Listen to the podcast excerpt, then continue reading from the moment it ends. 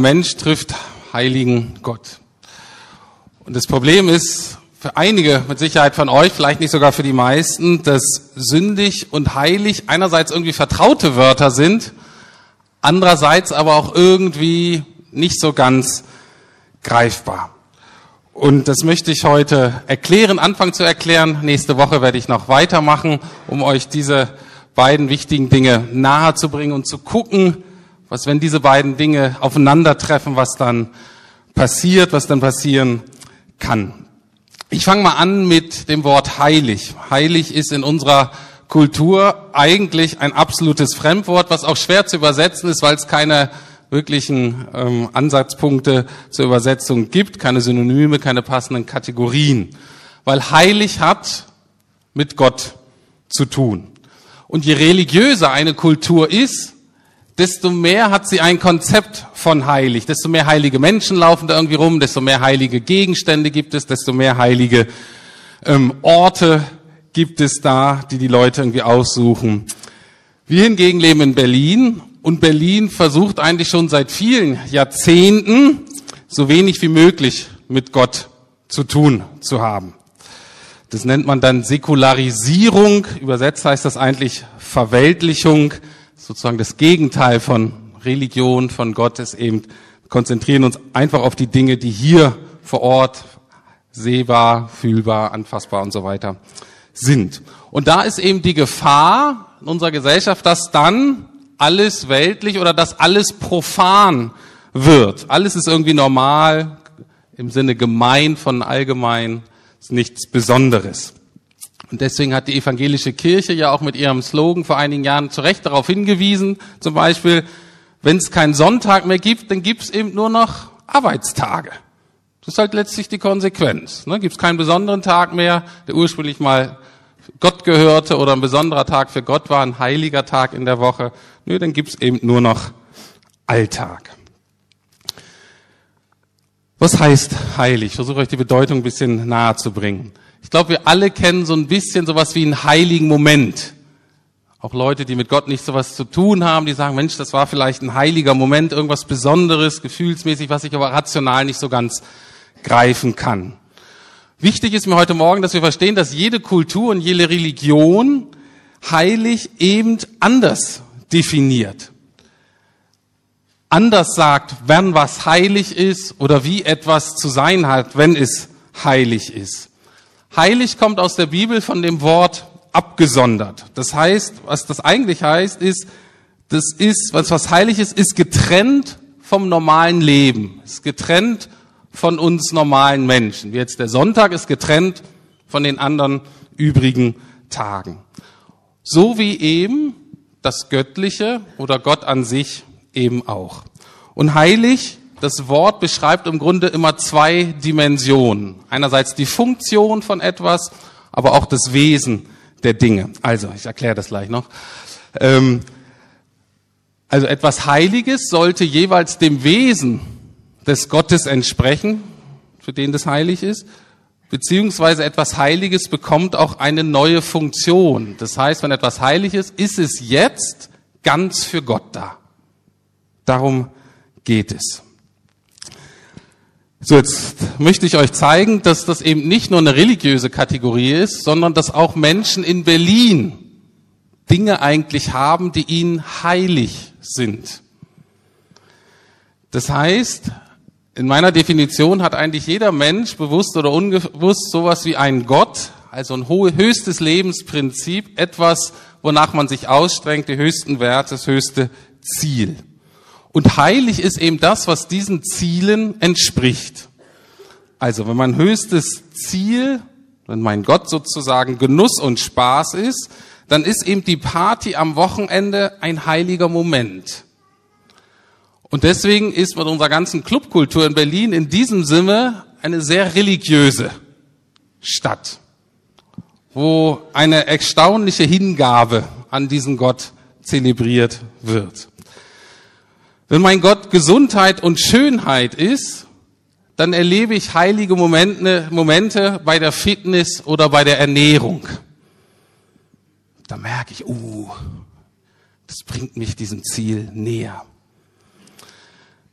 Wenn mein Gott die Leistung ist, dann habe ich heilige Momente, wenn ich gute Zensuren kriege oder eine Gehaltserhöhung. Das gibt mir so richtig the shiver, also so ein richtiges Ergriffensein.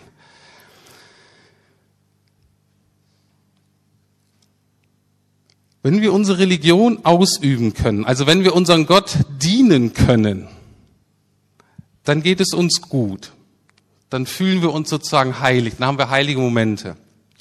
Wenn wir das aber nicht können, ich lange nicht ins Fitnessstudio tun kann, wenn ich zu viel esse, ich zunehme, äh, wenn ich nicht rauskomme, wie auch immer, dann fühlen wir uns schlecht, sogar bis zu dem Gefühl, ich fühle mich irgendwie schuldig, ich fühle mich sündig. Und das führt mich zu dem nächsten Punkt, eben dieses Sündigsein. Das ist nämlich in gewisser Weise genau das Gegenstück von einem heiligen Moment ist so ein sündiger Moment. Es ist nämlich genau dann das Gefühl, nicht zu meinem Gott, nicht zu dem, was ich eigentlich als Ziel habe, zu passen und auch nicht mehr in diese Gemeinschaft der Heiligen dann zu passen. Je nachdem, welche Bezugsgruppe ich dann habe. So ein tiefes Gefühl dann auch, diesen Gott irgendwie, dieses Ziel, letztlich mich selbst irgendwie enttäuscht zu haben. Und deswegen definiert auch jede Religion oder jede Kultur eben Sünde anders. Und um zu wissen, was Sünde ist, muss man erst wissen, wie dieser Gott eigentlich ist. Was ist ihm wichtig? Wir müssen diesen Gott kennenlernen und wissen, okay, was fordert der denn von uns Menschen? Also wir müssen wissen, wie es aussieht, diesem jeweiligen Gott dann zu dienen. Und das möchte ich nächsten Sonntag noch deutlicher ausführen, was für einen Unterschied das macht, wenn wir dem Gott der Bibel dienen und wenn wir uns als letzte Instanz in unserem Leben dienen. Das möchte ich gegenüberstellen. Heute möchte ich aber mehr zeigen, was passiert, wenn sündig und heilig nach dem christlichen Verständnis und dem christlichen Glauben aufeinander treffen. Also, wenn Mensch wie du und ich auf den Gott der Bibel und den Vater Jesu Christi trifft. Ich habe nach einem Vergleich gesucht und der beste, der mir eingefallen ist, ist, ähm, wenn das zusammenkommt, ist das so ein bisschen so, als wenn ich meinen Finger aus Versehen in die Steckdose stecke oder bei der Renovierung oder bei dem Lampenanbringen auf einmal an dieses äh, Stromkabel komme. Genauso ist das manchmal, wenn uns Gott denn trifft. Es man erschreckt, man merkt, selbst wenn man keine Ahnung von Physik hat, selbst wenn man nicht weiß, was das ist und das erklären kann, man spürt das sofort und die normale Reaktion ist, wow, nicht festhalten, sonst geht's mir schlecht. Und so ähnlich ging es einigen Menschen in der Bibel, die vielleicht bei der Renovierung ihres Lebens, ich weiß nicht, oder einfach im normalen Lebensversuch auf einmal Gott getroffen haben. Und eine Begegnung davon möchte ich vorlesen. Sie steht im Lukas Evangelium, das heißt, es ist der Bericht über das Leben von Jesus, das von dem Arzt im ersten Jahrhundert mit Namen Lukas verfasst wurde. Und der beschreibt die Begegnung folgendermaßen. Lukas 5, Verse 4 bis 11. Als er mit seiner Predigt fertig war, sagte Jesus zu Simon Petrus, nun fahr weiter hinaus und wirf dort deine Netze aus, dann wirst du viele Fische fangen. Also Jesus war in der Nähe, hat ihm das gedacht, was er tut als Job, predigen und so. Und dann kommt er aber und sagt dem Fischermeister Petrus, na, ich zeige dir mal, wie man Fische fängt. Ähm, Petrus noch relativ gefasst, aber doch, glaube ich, ziemlich angepiekst, sagt, Meister, wir haben die ganze letzte Nacht hart gearbeitet und gar nichts gefangen. Also wir Freundchen, zu der Zeit, wo die Wahrscheinlichkeit, Fische zu fangen am größten ist, haben wir nichts gefangen. Und indirekt sagt er, Schuster, blapper dein Leisten. ähm, aber gut, wenn du das sagst, probieren wir das einfach nochmal. Und sie versuchen es, und diesmal waren ihre Netze so voll, dass sie zu reißen begannen. Sie riefen nach ihren Gefährten in dem anderen Boot, und bald darauf waren beide Boote so voller Fische, dass sie unterzugehen drohten. Als Simon Petrus das sah, warf er sich vor Jesus auf die Knie und sagte, Herr, geh fort von mir. Ich bin ein sündiger Mensch. Dem ihm und allen, die bei ihm im Boot waren, war der Schreck in die Glieder gefahren. Man könnte auch übersetzen, sie hatte Ehrfurcht erfasst, weil sie solch einen Fang gemacht hatten. Auch Jakobus und Johannes, die Söhne des Zebedeus, also das sind Leute, die später in der christlichen Kirche sehr bekannt wurden und Leitungsaufgaben übernommen haben, auch die waren voller Staunen. Jesus sagte zu Simon, hab keine Angst, von jetzt an wirst du Menschen fischen. Und sobald sie am Ufer angelegt hatten, ließen sie alles zurück und folgten Jesus nach. So schnell, so einfach. Also, sündiger Mensch, Petrus trifft auf heiligen Gott, Jesus. Ich möchte kurz einmal den Text angucken, was resultiert aus dieser Konfrontation. Und der erste Punkt, und der ist mir ganz wichtig, weil wenn der nicht geschieht, dann fühlt sich das vielleicht so an, aber es ist nicht wirklich geschehen. Der erste Punkt ist immer, das ist in der Bibel so, das war in meinem Leben so, das ist in vielen, im Leben von vielen Menschen so, die ich getroffen hat, ist, der erste Punkt ist Selbsterkenntnis. Petrus sagt auf einmal, Hilfe, ich bin ein Sünder. Da haben die überhaupt nicht drüber geredet vorher. Hatte Jesus überhaupt nicht gesagt. Aber in der Konfrontation wurde ihm klar, ich bin ein Sünder. Calvin, der Vater der reformierten Kirche, drückt es folgendermaßen aus. Nie ist der Mensch gebührend ergriffen und beeindruckt von seiner eigenen Bedeutungslosigkeit, bis er sich selbst im Kontrast zu der Majestät und Herrlichkeit Gottes sieht. Auf einmal werden die Relationen klar. Im Vergleich zu anderen Menschen schneiden wir meistens ganz gut ab. Zumindest Petrus. Aber im Vergleich zu Gott merken wir dann, dass wir keine Herrlichkeit mehr haben, dass uns die Substanz fehlt. Wir haben einfach Angst, überwältigt zu werden. So ein bisschen bei dem Kontakt mit dem Strom merken wir, wow, da ist etwas, was Power hat. Zweiter Aspekt dieser Konfrontation ist Furcht. Angst sagen, Furcht. Diese ganzen gestandenen Männer, das sind hartgesottene Männer gewesen. Die kannten Wind und Wetter, die kannten Seenot, die kannten alles. Wir waren bestimmt mehrmals in so einer Situation, wo sie fast gestorben wären. Aber dann kriegen die hier einen Riesenschreck und sind von Ehrfurcht erfasst. Auch das eine normale Reaktion. Und dann natürlich aus dieser Erfahrung, aus dieser Furcht, der Reflex sozusagen, Abstand. Mit der Stromleitung, ich brauche Abstand. Petrus sagt sofort, geh fort, geh weg. Ich kann das nicht ertragen. Lass mich in Ruhe, halte Abstand. Wenn du hier länger, wenn wir hier länger so nah bleiben, dann überstehe ich das vielleicht nicht. Und deswegen wollen wir Abstand haben. Petrus reagiert wie viele Menschen, die genau das erlebt haben. Petrus sagt, ich ertrage es nicht, mich in deiner Gegenwart als nichtig, als feige, als kleinlich, als substanzlos und ohne echte Bedeutung zu erleben. Jesus hat ihm ja gar nicht viel erzählt.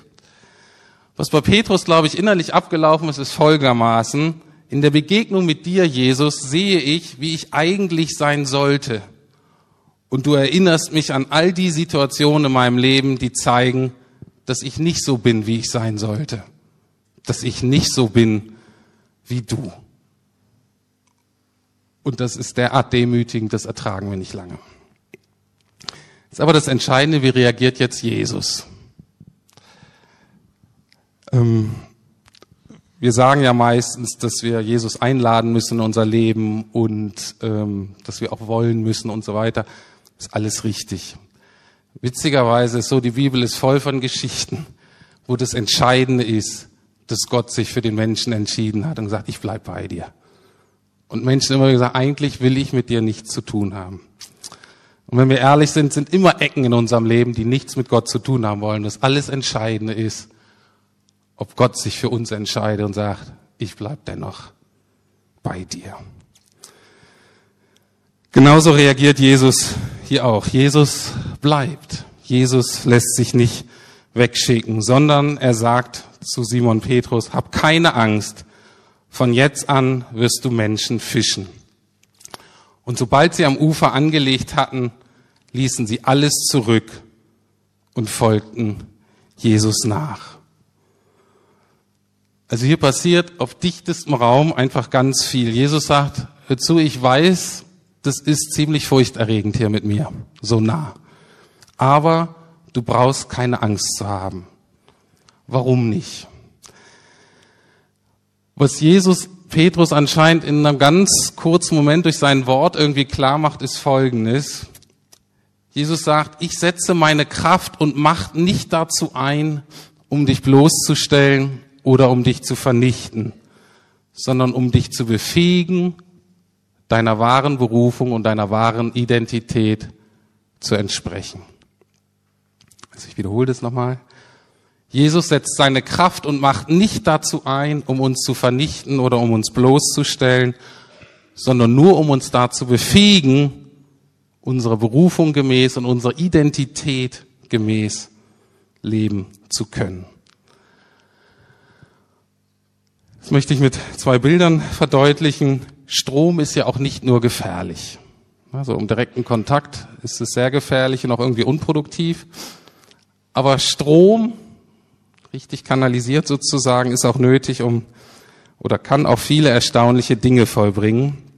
Ich habe jetzt mal zwei Bilder aus Berlin mitgebracht. Genau, das ist Berlin ohne Strom, habe ich das gesagt. Berlin zerstört nach dem Zweiten Weltkrieg. Und manche Teile in unserem Leben sehen genau so aus. Man ahnt noch die geschaffene Herrlichkeit, aber wir sind überwunden, wir sind zerstört worden. Wir haben unsere Herrlichkeit verloren. Es funktioniert eigentlich nichts mehr. Das Berlin ohne Strom. Und jetzt mit Strom kann Berlin eben folgendermaßen aussehen.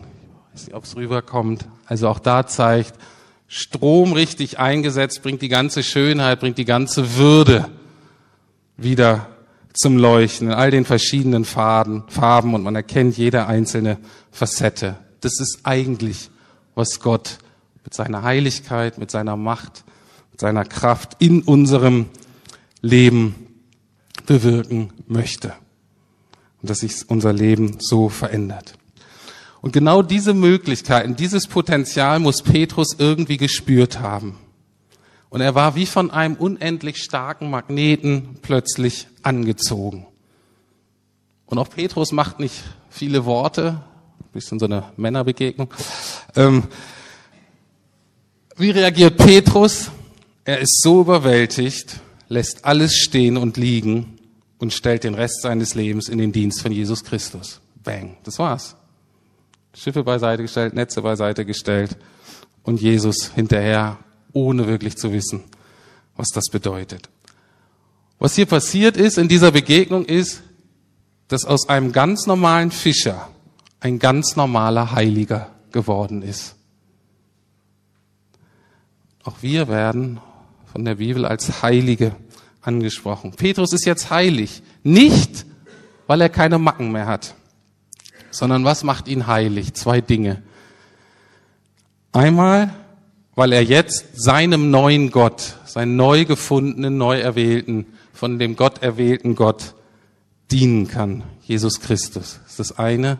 Ich setze mein Leben jetzt zur Seite für diesen neuen Gott. Und zweiter Punkt, weil er sich entschieden hat, ihm nachzufolgen, das heißt, ihm immer ähnlicher zu werden. Er entscheidet sich, Jesus immer mehr und mehr zu entsprechen. Das heißt, er entscheidet sich, sich heiligen zu lassen. Und mit diesem Ausblick möchte ich euch sozusagen den Rest des Tages und in die Woche schicken. Die Frage an uns alle ist, wovon wirst du elektrisiert? Wem dienst du mit deinem Leben?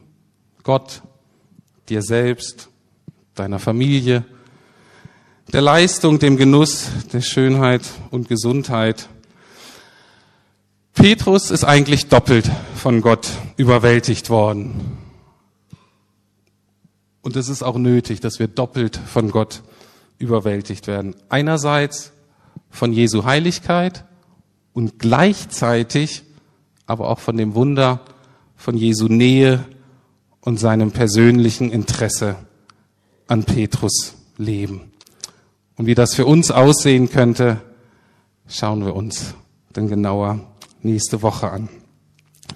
Dazu passt noch der Eindruck gerade aus dem Lobpreis von davor, wo jemand äh, so das Wort hatte, wie wir Gott am meisten ehren, wie wir Jesus am meisten ehren, ist eben, dass wir uns auch mit Jesus eben hinführen lassen zum Vater und in die Nähe und in die Liebesbeziehung zum Vater. Und das gehört beides zusammen. Die Erfahrung von Gottes Heiligkeit und die Erfahrung von Gottes Nähe und Liebe.